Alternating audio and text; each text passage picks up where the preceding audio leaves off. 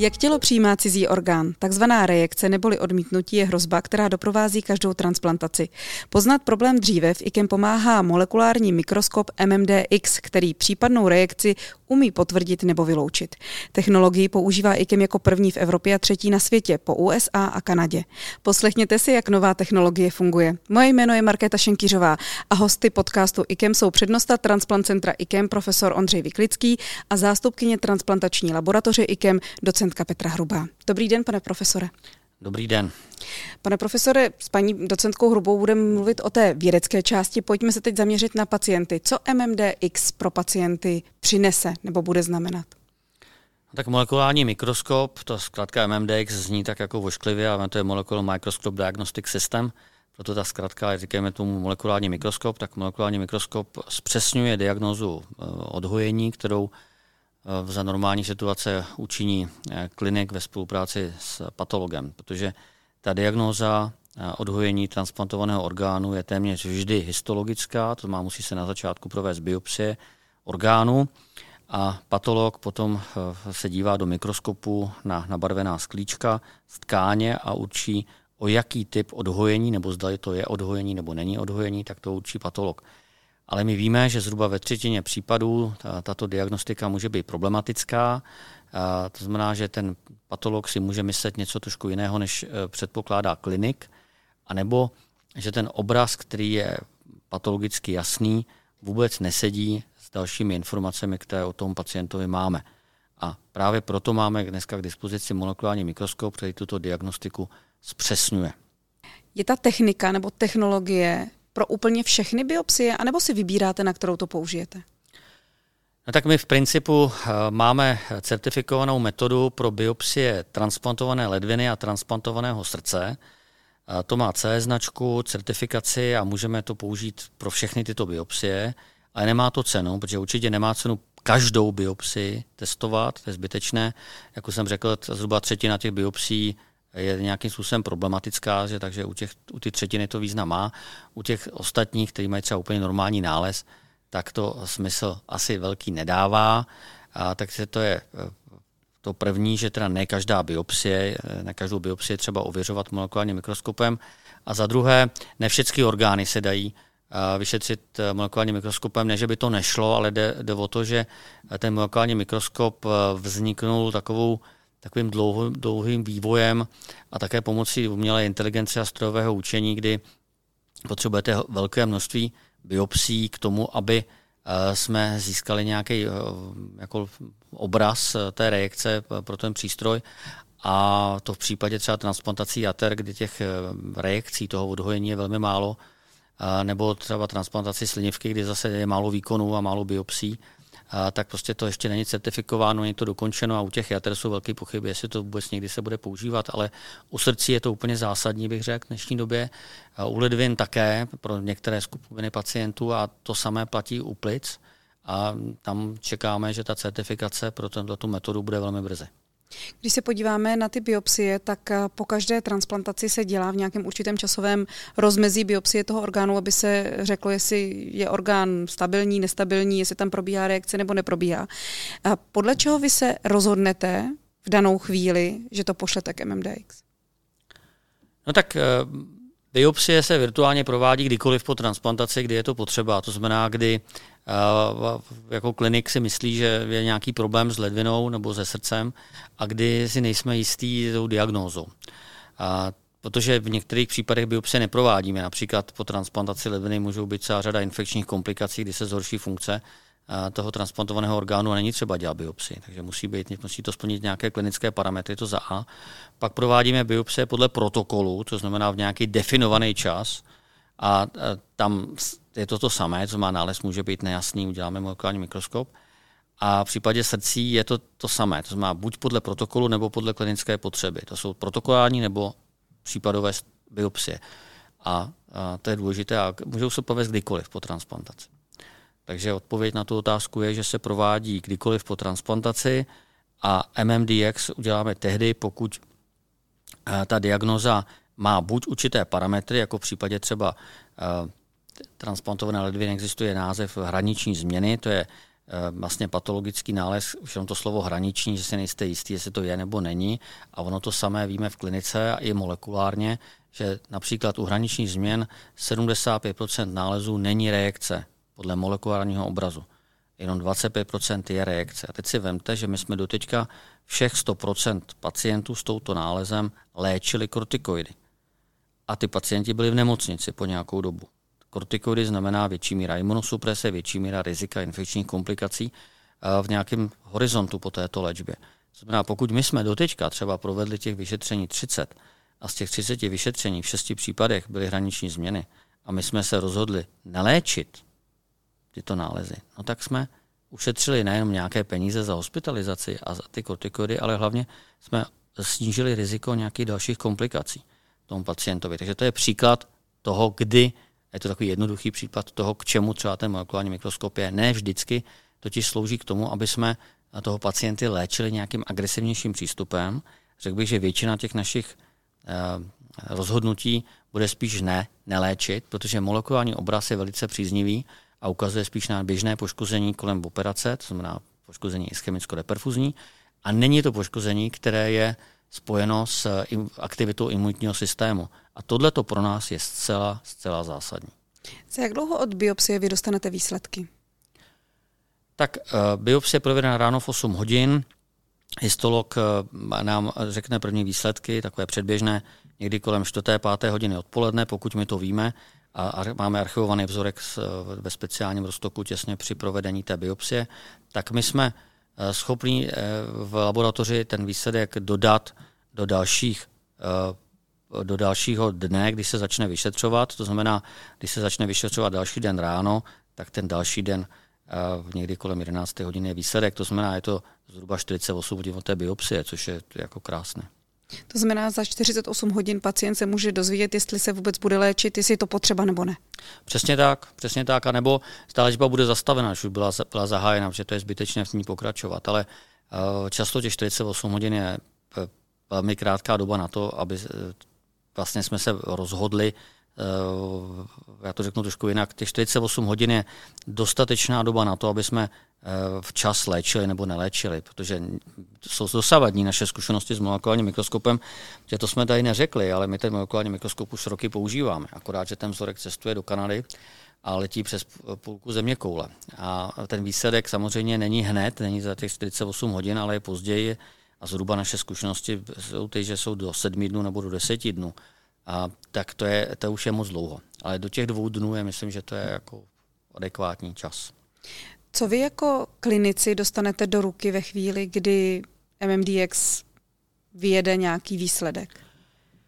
No tak eh, my vlastně eh, dostaneme výsledek je eh, takový graf, který obsahuje tisíce bodů v různých barvách a ty body jsou vlastně soustředěny barvou do jednoho místa, takže máme takovou žlutou, máme černou oblast, máme modrou oblast, máme červenou oblast, máme zelenou oblast různých bodů a uprostřed nebo v některé místě toho, těch, toho, této mapy těch různých bodů je trouhelníček s tím posazením toho správného, toho našeho pacienta konkrétního. No a my vidíme, že ten trouhelníček je mezi bodama, které signalizují normální nález a ty body jsou ty ostatní pacienti historicky, kteří byli vyšetřeni a jejich vlastně algoritmem napočítaná pozice na té mapě. A nebo uh, objevíme, že ten trouhelníček je míst, v místě, kdy je to třeba červené, a to jsou místa, které jsou třeba spojená s buňkami s prostředkovanou reakcí.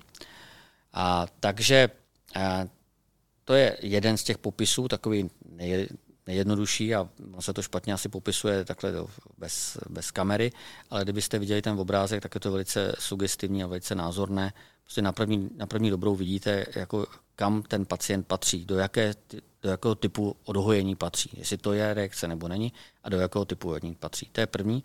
A za druhé jsou tam další ještě parametry, Eh, které ukazují trošku něco jiného, ale vždycky furt to samé, to znamená, jakým způsobem eh, se podílí eh, některé složky imunity na tom výskladném obrazu, to znamená, jestli tam je protiázkami zprostředkovaná reakce, ty jednotlivé signály, jak jsou silné, jestli tam je té buňkami zprostředkovaná reakce, jak jsou silné a tak dále a tak dále. Je to do dalších detailů, které jsou asi už potom obtížně vysvětlitelné. Napoví ten výsledek, pokud se jedná o reakci, třeba i to, jak léčit? Nebo to už je na vás na klinicích? To je vždycky na nás. A my víme, jak léčit určité typy diagnóz. Problém je, že si nejsme jistí, jestli ta diagnoza tam je nebo není. Takže když ta diagnoza tam je a my máme dvojí potvrzení nebo jasné potvrzení z molekulárního mikroskopu, tak víme, jak máme léčit a samozřejmě víme, jak máme léčit s pravděpodobností, že uspějeme 90%, ale ne vždycky uspějeme. Ale eh, to je prostě medicína. V současné době MMDX je nabízen nebo používán k diagnostice IKEMových pacientů. Můžou se k této technologii nebo technice dostat i pacienti z jiných transplantačních center? Ano, to je naším cílem, protože určitě je naprosto nesmyslný, aby jako vznikaly další huby v České republice, protože to je neekonomické, takže my určitě chceme být nejenom centrum pro Českou republiku, Slovensko, ale pro celou tady tu oblast Evropy. Takže my už v tuto chvíli máme dva zájemce o vyšetření eh, ze Slovenska, což je překvapivé, že ty jsou rychlejší než ostatní transplantní centra včera. Ale my jsme měli před týdnem takové jako kick-off meeting, kde jsme eh, všem našim kolegům z českých transplantačních center ze Slovenska představili tu naši metodu molekulárního mikroskopu a kdy jsme taky jim řekli, za jakých podmínek se ty, to vyšetření dělá, co je k tomu potřeba udělat, jak je potřeba archivovat materiál a tak dále. Je fakt, že ty ostatní eh, transplantační centra v České republice jsou poměrně malá, takže tom, ten počet vhodných biopsí k molekulárnímu vyšetření není takový. Ale předpokládáme, náš odhad je, že zhruba z toho Československa by bylo uh, možno udělat zhruba 350 vyšetření za rok a, a na molekulárním mikroskopu a dejme tomu, že 250 eh, by bylo z IKEMu a ten zbytek by byl z těch ostatních center v Česku a na Slovensku. Jak je možné se nakontaktovat na MMDX v IKEMu? Velice jednoduše. Naše, eh, díky našemu IT oddělení máme k dispozici eh, webové stránky, které jsou úplně jednoduché, mmdx.eu, kde jsou všechny informace o té metodě, takové základní, ale hlavně jakým způsobem eh, lze odeslat vzorek, jak na to, jak nás kontaktovat, takže ta zkrátka se mmdx.eu. Říká profesor Ondřej Vyklický, přednosta Transplant Centra IKEM. Díky moc, že jste přišla zase někdy naslyšenou naslyšenou a děkuji za pozvání.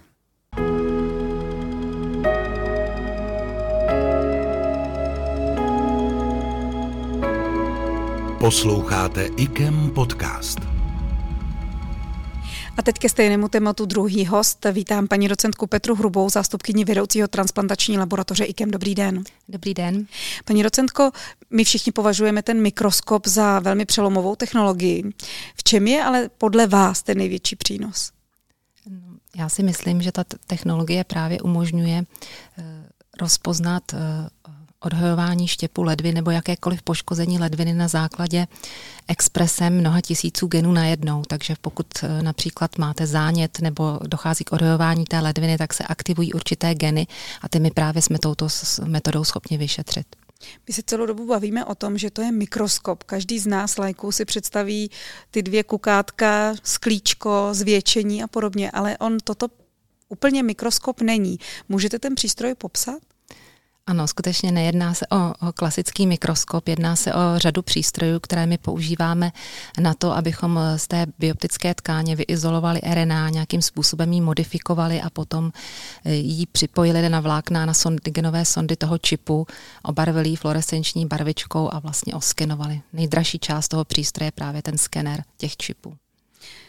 My tedy na začátku, když si popíšeme celý ten pro, proces, eh, v IKEMu se odebere vzorek vzorek biopsie z tkáně toho daného orgánu a pak ta biopsie jde k vám?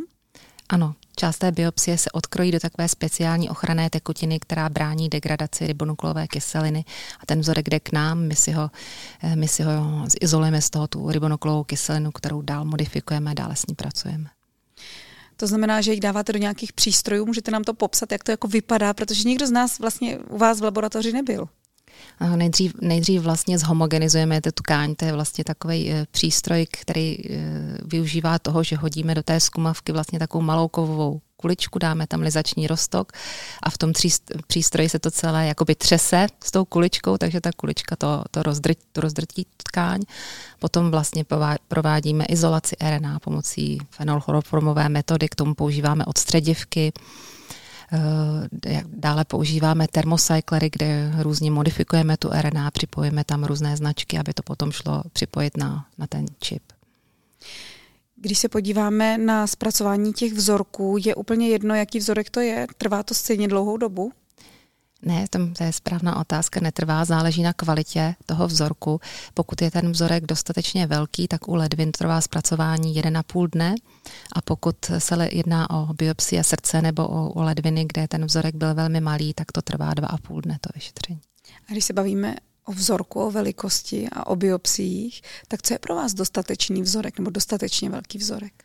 Dostatečně velký vzorek je asi 4 mm, ale jsme schopni to udělat i z 2 mm vzorků. My se bavíme o tom, že ten mikroskop máme u nás v IKEMu. Je možné poslat třeba vzorky i z jiných pracovišť?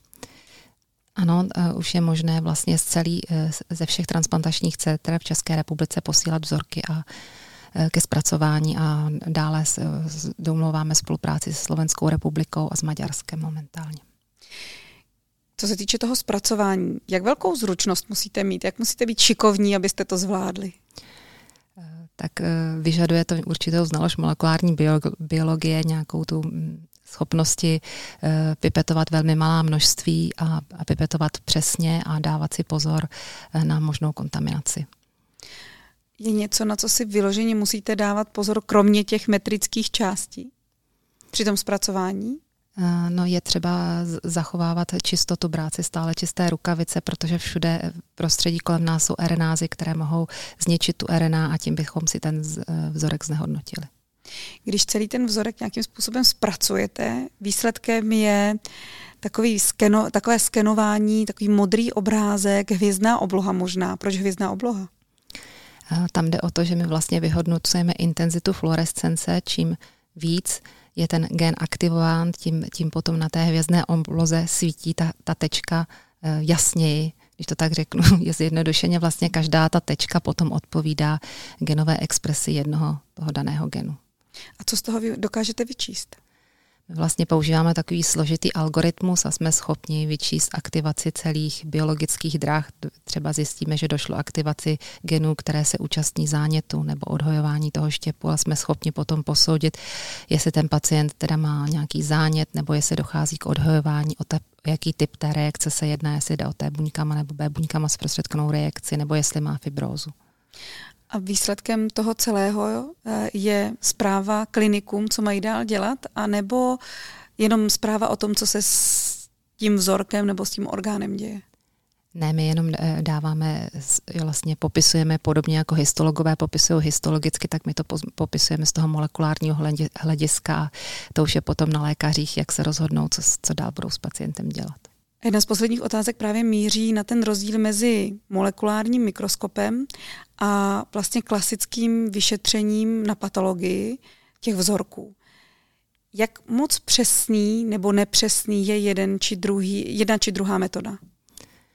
No, já si myslím, že úplně nejde říct, jak lze přesný a nepřesný jedna či druhá metoda. Já si myslím, že, že to vyšetření, to patologické je vlastně takovým zlatým standardem a u těch uh, normálních nálezů vlastně není třeba ten molekulární mikroskop dělat, ale jsou nálezy, kde pra, právě není uh, úplně snadné rozlišit, jestli se jedná třeba o T buňkami či B buňkami s prostředkovou reakci a v tom ten molekulární mikroskop může hodně pomoci.